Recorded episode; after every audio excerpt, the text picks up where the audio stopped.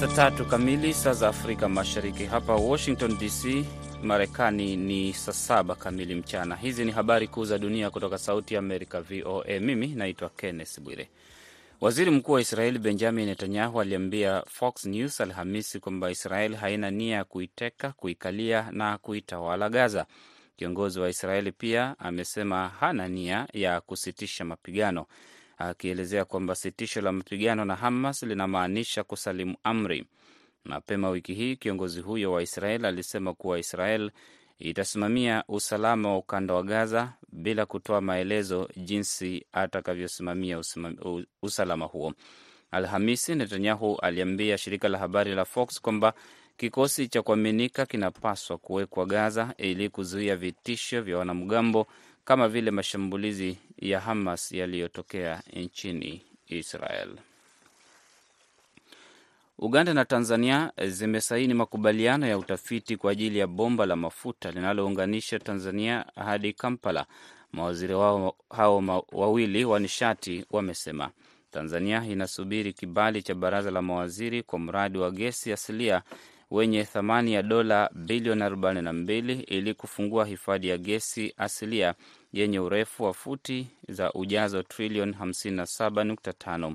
Wizara ya nishati ya Tanzania imesema ilikubali makubaliano na Econoshell na Exxon Mobil kwa ajili ya kuanzisha kituo cha usafirishaji ya nishati baada ya kuchelewa kwa miaka mingi.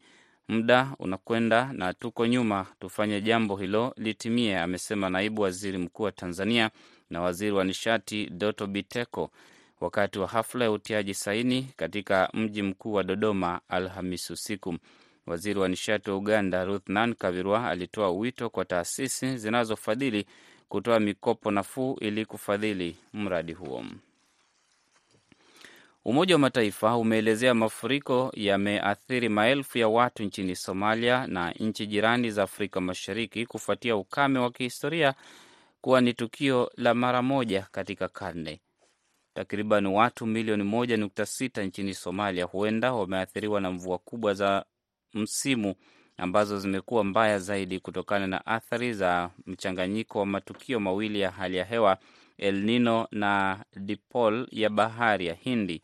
Ofisi ya Umoja wa Mataifa ya kuratibu masuala ya kibinadamu imesema katika taarifa Alhamisi usiku. Mafuriko hayo ambayo yalifuatia mvua kubwa iliyoanza mwezi Oktoba tayari yamesababisha vifo vya watu wasiopungua ishirini na tisa na kupelekea zaidi ya watu elfu mia tatu kukoseshwa makao nchini Somalia na kuathiri miji na vijiji kaskazini mwa Kenya.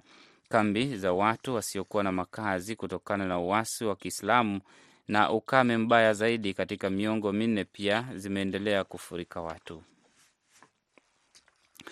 Kiongozi wa baraza kuu la bunge la Madagaskar ametoa wito siku ya Ijumaa kwa uchaguzi wa rais ambao duru yake ya kwanza ilipangwa kufanyika Novemba kumi na sita kusitishwa, akisema kwamba masharti ya kura hiyo haijaafikiwa. Licha ya kutokuwa na uzito wa kisheria, rufaa ya Christine Razana Mahasa inaashiria kutengwa zaidi kwa rais Andry Rajoelina ambaye wapinzani wake wamefanya maandamano kwa wiki kadhaa kila siku katika mji mkuu ambapo polisi waliotawanya kwa mabomu ya machozi. Masharti yanayohitajika na muhimu kwa uchaguzi kwa mujibu wa sheria hayajafikiwa, Razana Mahosa amesema katika taarifa yake na kuelezea kwamba mchakato wa uchaguzi unapaswa kusimamiwa. Vyombo viwili vinavyoweza kuahirisha uchaguzi, tume huru ya kitaifa ya uchaguzi na mahakama kuu ya kikatiba, havikujibu maombi ya shirika la habari la Reuters ya kutaka maoni yao. Na nahoda mmoja wa meli ameuawa pamoja na mabaharia watatu na mfanyakazi wa bandari aliyejeruhiwa Jumatano kwa kombora la kuzuia radha la Rasha ambalo huenda ni aina ya AS 17 Krypton lilipopiga meli ya mizigo iliyokuwa na bendera ya Liberia katika bandari ya Pedenyi, eneo la Odessa, Ukraine. Na kuacha na BMJ Mridhi kuletea meza la waandishi wa habari. Naitwa Kenneth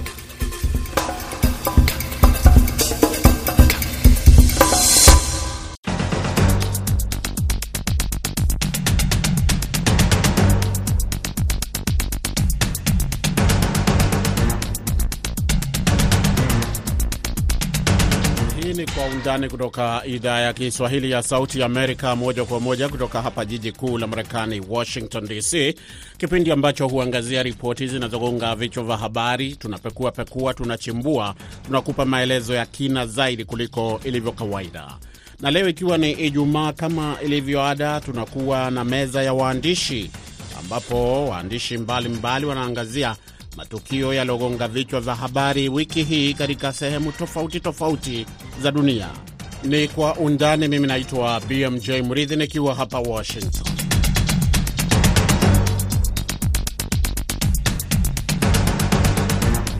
Nam, katika meza ya waandishi hii leo tuko na mwandishi wa habari kutoka Afrika Kusini, jiji la Johannesburg, Nixon Katembo anayefanya kazi na shirika la habari la SABC ukipenda South African Broadcasting Corporation. Hali kadhalika tuko naye Kaka Juma, mwandishi wa habari wa kituo cha televisheni cha Equatorio kule Sudani Kusini, lakini ambaye kwa sasa yuko mjini Nairobi, Kenya.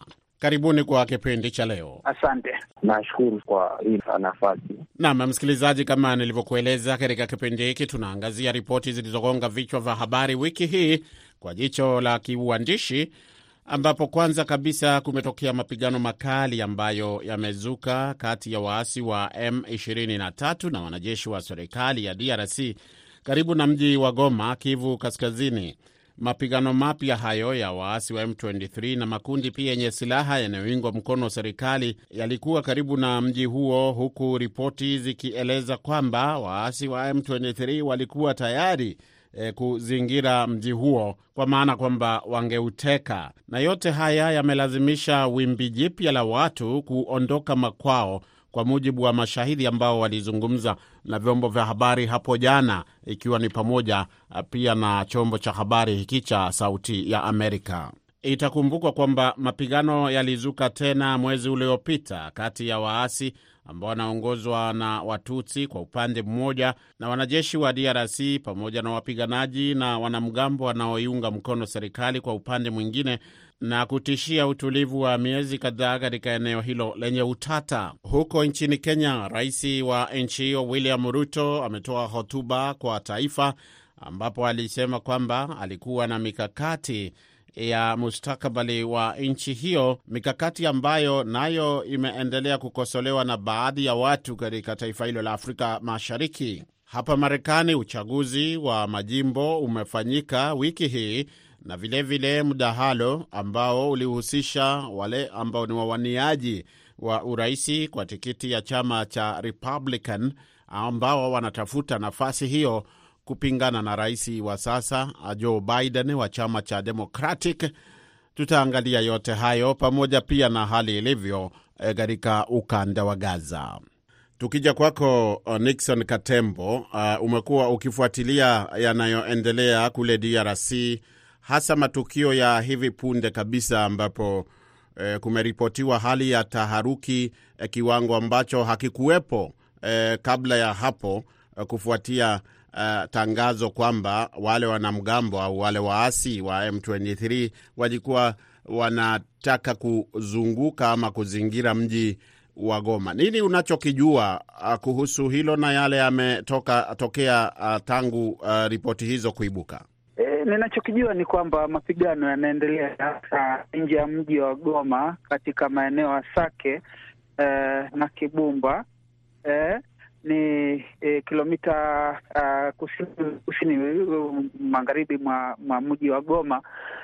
ko sasa hivi vita vinarindima baada ya wasi kujirejeshea uh, mji wa Chichanga ambao pia ni nje kidogo ya mji wa Sake na maeneo mengine yanayozunguka mji huo. Sasa hii inaonyesha kwamba uh, uh, waasi wa M ishirini na tatu ambao wanashukiwa kuwa wamepata nguvu kutoka uh, wanajeshi uh, wa Rwanda ambao walivuka mpaka na kuwasaidia wasi hao na hivi basi kusababisha uh, uh, madhila kwa wananchi na baadhi ya wakaaji ambao sasa wanapatikana katika makambi ya ndani wanaendelea kuteseka na hawana huduma uh, za msaada uh, za kuwafikia ili kuweza ku, kuwasaidia uh, kutokana na hali hiyo mbaya ambayo imesababishwa na vita vinavyoendelea huko mashariki mwa Kongo. Kumekuwa na taarifa kwamba baadhi ya wa, wa, wa, wanajeshi kutoka Burundi pia wameingia eh, katika mchanganyiko huu. Nini unachoweza kueleza kuhusu hilo? Wanajeshi wa Burundi ni kweli wako nchini Kongo katika uh, mchakato mzima ulio uh, ulioko na kati ya Jumuiya ya Afrika Mashariki na serikali ya Kongo uh, kuweza kusaidia uh, kutokana na makubaliano ya Angola ambayo yaliwezesha wanajeshi kutoka Jumuiya ya Afrika Mashariki ikiwemo wanajeshi kutoka Kenya uh, kupelekwa kule Kongo. Uh, jambo moja walilokuwa nalo ni kuweza ku, kuyasaka makundi yote ya waasi na ya waendesha uhalifu wanaoyashika silaha kule Kongo, ikiwemo kukabiliana na M23, lakini inaonekana kwamba uh, wanajeshi hawa kutoka Jumuiya ya Afrika Mashariki wamebadilisha uh, namna uh, walivyokubaliana uh, kule Luanda na, na Nairobi kwamba watasaka makundi haya kabla wamekuwa kama wasimamizi tu na waangalizi eh, na ku, kuweza ku, ku, ku, ku, kusema kwamba wana, wanaendesha shughuli la kuleta amani kama Umoja wa Mataifa ulio, ulio kule Kongo. Sasa hii inaleta tofauti kwamba jeshi la Burundi l, l, kwa, kwa mujibu wa taarifa tunazozipata ni kwamba lile limesimama limesimama na ule msimamo wa kwamba lilienda kule kukabiliana kwa, na ma, waasi na kusaidia serikali ya Kongo na linatazama kwa mtazamo huo kwamba ni jeshi adui haswa likilengwa na waasi hawa wa M23 ambako wanasemekana kuwa walishambulia kambi ya jeshi hilo la Burundi na hivyo kusababisha uh, jeshi la Burundi pia kujibu uh, kwa, kuji, kwa, kuji, kwa kujihami na kujilinda na mashambulizi ya waasi hao wa M23. Imeripotiwa kwamba wale wanajeshi wa Burundi ambao walikuwa Uh, wameonekana katika maeneo fulani wameondoka uh, hii leo na tutaendelea kufuatilia hayo, lakini uh, tukirudi kwa suala hilo la hali ilivyo pale Goma, hasa eneo maeneo yanayozunguka Goma, unahisi kama mwandishi ni kwa nini hali imefika viwango hivyo hata baada ya mengi ambayo tumeyaona eh, yakielezwa kwamba eh, ni kati ya michakato iliyokuwepo awali ya kutanzua mzozo huo eh, na kuhakikisha kuna usalama katika eneo hilo uh, mashariki mwa DRC. Hii ni kutokana na kutokuwepo na kuaminiana uh, kati ya pande husika, liwe jeshi la Jamhuri ya Kidemokrasia Kongo, jeshi la Uganda na jeshi la Rwanda ambalo haswa linasukumiwa sana ku, kuwasaidia waasi wa M ishirini na tatu. Nakumbuka Uganda ni mshirika mkubwa katika vita hivi e, kiasi kwamba uh, yule mwanaye Rais Yoweri Museveni amesema kuwa anawaunga mkono wale waasi wa M23 kuweza kuchukua silaha dhidi ya serikali ya Jamhuri ya Kidemokrasia ya Kongo, swala ambalo linatazamwa kuwa la uvamizi na na na, na, na Wakongomani, raia wowote wa Kongo pamoja na, na serikali ya Kongo eh, wakilaumu sana Rwanda. Sasa hali hii inaleta utata ukanda mzima wa Jumuiya ya Afrika Mashariki pamoja na maziwa makuu, kwamba vita hivi vimeendelea kwa muda mrefu, na kinachoweza kujiulizwa sasa, kwa nini vita hivi vikafikia hapa wakati ambapo M23 ilishindwa na vikosi vya jumuiya ya SADC chini ya mvuli wa Force Intervention Brigade ama FIB kikosi maalum cha Umoja wa Mataifa ch, eh, eh, kule Kongo ambacho kilishirikiana na jeshi la Kongo na kuwafurusha hao wa M23 mwaka elfu mbili kumi na tatu na wakakimbilia huko Rwanda na na Uganda. Eh, imekuwaje wakarejea tena? Eh, hii inaonyesha kwamba kuna chini ya serikali hizo ambazo ni, ni serikali tajwa kuwa zinahusika kuwaunga mkono waasi hawa na hivi kuendelesha kuendelesha uh, uh, madhila dhidi ya raia wa Kongo na na na, na, na, ku, na ku, kuendeleza uasi huu, lakini kubwa katika yote ni eh, eh, uchumi ulioko chini nyuma ya ya vita hivi ambao hauelezewi. Eh, hivi karibu hivi majuzi tu ni ripoti ilitolewa kwamba uzalishaji wa madini huko nchini Rwanda ume, ume, ulipanda marudufu katika uh, robo ya ya, ya ya tatu ya mwaka huu wa elfu mbili na ishirini na tatu. wejiulize Rwanda ina madini ina uzalishaji madini gani ambayo yanapata isipokuwa yale madini ambayo yanachukua Kongo kupitia vita hivi ambavyo vinaendeshwa. Uh, kumbuka maeneo ambayo yamechukuliwa kama kuna madini makubwa makubwa kule Masisi na Walikale na Ruchuru kama ya Rubaya pale uh, na na mengineyo ambayo e, e, vita hivi vina vinaendeleshwa kutokana na, na, na, na madini hayo uh, na maslahi e, ya kiuchumi ambayo Uh, mataifa hayo tajwa yanayo ya, ya kule Kongo. Kipindi ni Kwa Undani kutoka idhaa ya Kiswahili ya Sauti Amerika, Washington DC. Kaka Juma, moja kwa moja tuzungumze kuhusu hotuba ya Rais William Ruto kuhusu mustakabali, kama alivyosema, mustakabali wa taifa. Nini kikubwa alichokieleza? Kisha labda utatueleza uh, imepokelewaje kwa ujumla wake hotuba hiyo. Bila shaka ikizingatiwa jana, uh, rais wa Kenya William Ruto alikuwepo kwenye bunge ili kujadili hoja haswa uh, yale makuu ambayo ametenda uh, akiwa rais kutoka mwaka elfu mbili ishirini na mbili. Uh, kwamba kuna mengi ambayo ameangazia ikiwemo kulipa madeni ya ile ambayo tunaita Eurobonds, na pia akazungumzia ile mikakati ambayo ameiweka haswa ikizingatiwa kwamba Wakenya walikuwa na na, na kwamba wanafikiria kwamba akikuwa rais kuna mabadiliko ambayo atafanya, ikizingatiwa uh, kwamba uh, rais akizungumzia maswala hayo hapa Kenya, hali ya maisha ni tete, ikizingatiwa kwamba uh, kuna hali ya uchumi uh, kuongezeka kwa kitu ambacho kinaitwa kulipia fidia ama kuna ile taxes ambazo uh, watu wanafaa kulipia, na sasa imefika mpaka sasa majumbani, uh, vile vitu ambavyo vilikuwa vidogo vidogo. Rais akasema kwamba kwa miaka ama huu mwaka ambao yuko nao na na na, na, na miezi kadhaa ameweza kutekeleza maswala kadha wa kadha, akisema kwamba kuna walimu wameweza kuandikwa eh, yale madeni ambayo yalikuwa yanazuia ama yalikuwa yanaikumba nchi yakawa kwamba yameweza kati nusu yake yameweza kusuluhishwa. Hiyo pia ameweza kueleza wabunge kwamba eh, akipewa muda ataweza kusuluhisha masuala mengi ambayo Wakenya wanapitia, haswa ikizingatiwa kwamba kuna matatizo ya hali ya uchumi, wakiegemea kwamba vita ambavyo vilikuwepo kule wakati wa Russia ilikuwa inapigana na Ukraine viliweza eh, kuleta tatizo kubwa. Pia ikizingatiwa kwamba kuna vita ambavyo vinaendelea kati ya Hamas na Israel, pia wanasema uh, kupanda kwa bei ya uh, kitu ambacho kinaitwa mafuta ndio chanzo cha vita hivyo ambavyo vinafanyika kule. mm -hmm. Uh, juzi ikizingatiwa kwamba yule waziri wa kawi ambaye anaitwa bwana David Kirsten alipofika katika uh, lile uh, jopo la kuchukua ama kuweza kupata maoni ya Wakenya ambalo linaitwa bipartisan talk ambayo linaendelea kule Bomas of Kenya, aliweza kusema kwamba kuna prediction kwamba mafuta yataweza kufika shilingi mia tatu. Sasa rais akasema kwamba hapo wamechinika kwa sababu hawawezi jua kitu ambacho kimefanyika. Ameweza kuelezea maswala kadhaa hapo jana, akisema kwamba Wakenya waendelee kukaza kamba na pia kuhakikisha kwamba kunadi maswala ambayo watafikisha mahali waweze kuyapunguza.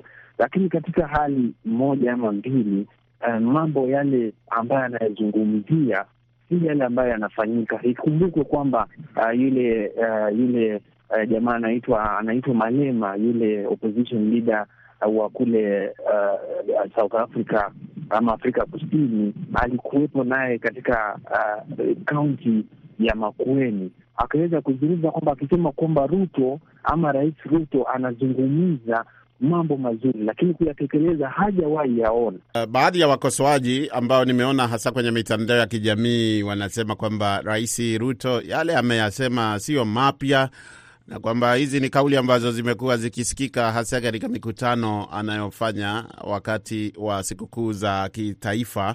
E, anakuwa ni kwamba anarudia tu, lakini wakosoaji e, zaidi wanachosema ni kwamba mengi yanazungumza zinakuwa ni kama ahadi na si tofauti na ahadi ambazo zilikuwa zinatolewa wakati wa kampeni. Sasa wanauliza wakati huo utafika lini ambapo e, kutaonekana utekelezaji wake. Mwananchi wa kawaida anasemaje hapo kaka? Sasa huku kulingana na zile hoja ambazo tumezichukua jana, wakiwemo uh, waheshimiwa na pia raia wa wa Nairobi wanasema kwamba wamechoka na ahadi na pia uh, vile, kwa mfano wengine wanasema hizo ni hekaya za Abunwasi, ikizingatiwa kwamba leo utasema hiki kimeshuka, hichi kitu ukienda kwenye duka ama uh, mahali pengine ambapo pakununuliwa utapata kwamba kuna kuna hiyo bei ile ile ambayo inazungumziwa ni tofauti sana na ile bei ambayo anaizungumzia. Lakini sasa kwao wanasema kwamba ahadi wamechoka nazo, wanataka kuona vitendo, na hivyo vitendo ataviona wakati atakuwa anavifanya, ikizingatiwa kwamba Mhm. Wakenya wengi wameondolewa uh, kiwango fulani eh, asilimia ya moja nukta tano katika mishahara yao, wakisema kwamba hizi pesa tunataka kuzijenga nyumba, nyumba zenyewe hazijaonekana. Akiwa kule wakati ambao kulikuwa na zile akifanya kampeni zake mwaka elfu mbili ishirini na mbili aliwahakikishia kwamba yeye akifika hivi uh, uh, masomo na vitu muhimu vitaweza kushuka. Ukiangalia sahizi haswa hotuba yake kwenye bunge ilikuwa inaangazia kwamba tumepunguza bei ya mbolea tu, chakula kitakuja kupatikana kwa wingi. Sijui kwa mtazamo wako kama mwandishi wa habari, na najua unafuata yale yanayosemwa na wanasiasa wengine eh, hapo Kenya, unaona kwamba wanasiasa hasa wa mrengo huo wa Rais Ruto, chama chake cha UDA na vilevile muungano mzima huo wa Kenya Kwanza, je, ni wanasiasa wote ambao wako nyuma yake katika kutoa ahadi hizi na kusema anayoyasema, au kumetokea pia e, mpasuko ndani ya muungano wake na chama chake cha UDA? Ukiangazia haswa uh, suala la Kenya Kwanza, uh, ukiangalia kile chama, ubunifu wake kilikuja kwamba wale watu ambao wote wako pale ni wasikivu na pia wataendelea kuyazungumza yale maswala ambayo mkuu wao ambaye ni Rais William Ruto wa Kenya Kwanza atayasema. Jana tukiwa na mahojiano na yule ambaye anaitwa Attorney General wa Kenya hapa anaitwa Mturi, Eh, kuna zile ada ambazo zimetolewa mpya. Hii pia alisema kwamba mimi nashtuka kwamba waziri wa maswala ya ndani Bwana Kindiki anatangaza hizi ada mpya bila mimi kuelewa. Kitu ambacho kinafanyika hapa ni wewe kufuata kile ambacho mkubwa wako amesema, na pia kwenda kukitangaza kwamba maisha yatakuja kubadilika. E, tuweze kukaza kamba, tuweze kukaza mishipi yetu kwenye kiuno, kwa sababu maisha yatakuja kubadilika zile ajenda ambazo zinakuja kupeanwa ni hizo ajenda ambazo zinakuja kuzungumziwa na na hawa wabunge, ikizingatiwa kwamba hawa wabunge ama wale viongozi hawajaweza kusimama na msingi wao na waseme kwamba hili swala ambalo rais anasema ndio tunaliona, lakini halitafikia hapa kwa sababu ya moja, mbili, tatu, kukopa kuweza kusema kwamba hiki kitafanyika. Ada kila siku, ushuru kila siku, kunapangwa kipya kinatekelezwa bila kushirikisha wananchi. Hawa wabunge hawana chochote cha kusema, ikizingatiwa kwamba kulikuwa na fununu juzi, kabla hiyo siku ya Jumatano, rais aliitisha mkutano kule uh, katika ikulu kuu, akaita wale wabunge, akaeleza sasa, mimi vitu vimetoka kwenye mkono wangu, sijui ni nini ambacho kinafanyika. Huu ulikuwa mkutano wa kihadhara ambapo kulikuwa na wabunge pale. Sasa kukawa, je, tutaweza kuwaeleza nyinyi Wakenya kwamba hiki tumekifanya? Hakuna mtu ambaye anauliza hilo, sababu wote wanapoambiwa ni tuende kushoto, wote watapiga kushoto, tuende kulia, kulia. Hakuna mtu ambaye anasimama aseme bwana raisi, hapa unasema hivi, lakini kiukweli ni kwamba hivi na hivi ndio kunafanyika, hivyo halijatokea. Nikija kwako Nixon Katembo, wakati rais wa Kenya William Ruto akitoa hotuba hiyo ambayo imeelezwa kuwa inaeleza kulingana na yeye na utawala wake mustakabali wa taifa, naye mwanasiasa wa upinzani hapo Afrika Kusini Julius Malema pia alikuwa mjini Nairobi, na kati ya mambo ambayo yameibuka ni kwamba alikosoa Uh, yale baadhi ya mambo ambayo William Ruto amekuwa akifanya kama rais na akisema uh, kwamba uh, hamfahamu tena, ni kama haoni kama yale yaliyoahidi yanafanyika. Uh, hivi ni ilikuwa ni coincidence kwamba yuko Kenya wakati uh, rais Ruto anatoa uh, hotuba hiyo au ni mambo ambayo unaona kwamba yalikuwa yamepangwa? Naam, kauli hii ambayo imetolewa na Julius Malema si kauli ya kushangaza. Kumbuka huyu ni mwanasiasa machachari ambaye ametoa kauli hiyo akiwa kwenye chuo kikuu cha Lukenya huko kaunti ya Makueni nchini Kenya. Uh, na kuweza kusema kwamba hamwelewi uh, Rais William Ruto. Nakumbuka amekuwa akiendesha itikadi ya Waafrika kujitambua wenyewe na kuweza kujiamulia mambo yao wenyewe kama inavyojulikana Pan-Africanism ambayo iliyoanzishwa na waanzilishi wa wanawapigania huru, baadhi yao wakiwemo uh, uh, mzee kama uh, Jomo Kenyatta na akina Mwalimu Julius Kambarage na wengineo. Sasa ku, ku, kuweza kumtaja Ruto si si jambo kubwa sababu eh, Malema amekuwa na mtindo wa kuweza kuelezea bayana na kuelezea kinagaubaga nini anachokiona yeye. Kwa mfano, Rais William Ruto ameweza kuelezea kwamba wataunda soko ya pamoja eh, eh, eh, eh, mfumo wa malipo wa pamoja wa Afrika kuliko kutegemea mfumo wa malipo wa IMF ama shirika la fedha duniani na benki ya dunia, na hivi kuwezesha biashara barani Afrika. Lakini ndio huyo Ruto ameenda kule IMF na kuweza kujadili masuala ya mkopo kwa Kenya na vitu vinginevyo. Sasa hii ina, inaonekana eh, kwa Malema kwamba eh, rais huyu ni mtu ambaye Uh, itikadi ama msimamo wake kiitikadi haujaeleweka, na ndio maana amesema kwamba hamwelewi Ruto. Nikija kwako Nixon Katembo, uh, kule ukanda wa Gaza, ripoti zile zimeibuka ni kwamba uh, Israeli uh, kulingana na White House hapa Washington, Israeli iko tayari kuanza kutoa muda maalum kila siku kama saa nne eh, kwa misaada ya kibinadamu kupitishwa. Unajua, hili ni swala ambalo limekuwa ni nyeti, limekuwa likizungumzwa eh, kuwa na uh, kuwa na mkakati ambao unaeleweka kutoa nafasi kwa uh, ubinadamu ama misaada ya kibinadamu eh, wakati vita vikiendelea. Swala hili linaangaliwa angaliwaje na vyombo vya habari hapo, ama wewe umepokeaje?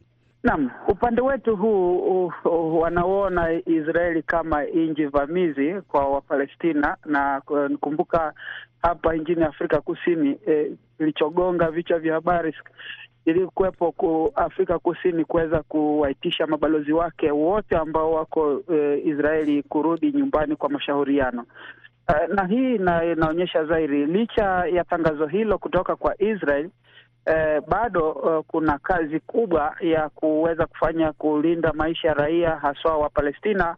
Uh, na isitoshe uh, vyombo vya habari hapa vinaelezea kuwa ikiwa utalaaniwa kuuawa kwa Israeli, basi kulaaniwe pia kuuawa kwa, kwa Palestina na kuwarushia mabomu raia ambao hawana hatia yoyote, ambako sasa hivi inasemekana kuwa zaidi ya watoto elfu nne Eh, ni miongoni mwa watu elfu kumi ambao wameuliwa na vita hivi vinavyoendelea kati ya Israel na kile kikosi cha Hamas. Naam, kwako Nixon Katembo, baada ya yale yametokea hapa Marekani wiki hii, uchaguzi wa majimbo ambapo baadhi ya magavana wamechaguliwa na wengine kupoteza nafasi hiyo, na vilevile vile viongozi mbalimbali katika ngazi e, ya majimbo na hali kadhalika eh, kupigia kura maswala ambayo ni muhimu katika siasa za Marekani, ikiwa ni pamoja na haki ya majimbo uh, kusukuma eh, maswala yanayohusu eh, mambo ya utoaji mimba eh, na sheria zake na kadhalika. Haya yametokea wiki hii hapa Marekani, yanachukuliwa kwa umuhimu wowote huko barani Afrika? Naweza kusema hayajachukuliwa muhimu uh, ila ni kwa wasomi tu wachache ambao wanazifuatilia siasa za Marekani kwa karibu, lakini raia wa Afrika wanafuatilia tu ni uchaguzi wa Marekani, haswa uchaguzi wa marais. Na hadi hapo ndo tunafika mwisho wa kipindi Kwa Undani, ambapo hii leo tulikuwa na meza ya waandishi waandishi mbalimbali wakitupia jicho maswala yaliyogonga vichwa vya habari kote duniani. Ni washukuru Kakaa Juma wa Equitorio TV Sudani Kusini. Nashukuru sana pia kwa hii nafasi, na Nixon Katembo wa shirika la habari la SABC kutoka Afrika Kusini. Asante kwa niaba ya wote waliofanikisha kipindi cha leo. Msimamizi amekuwa ni Mary Mgawe, mwelekezi Fiona wa Mai. mimi naitwa BMJ Mridhi. Tuonane wakati mwingine inshallah.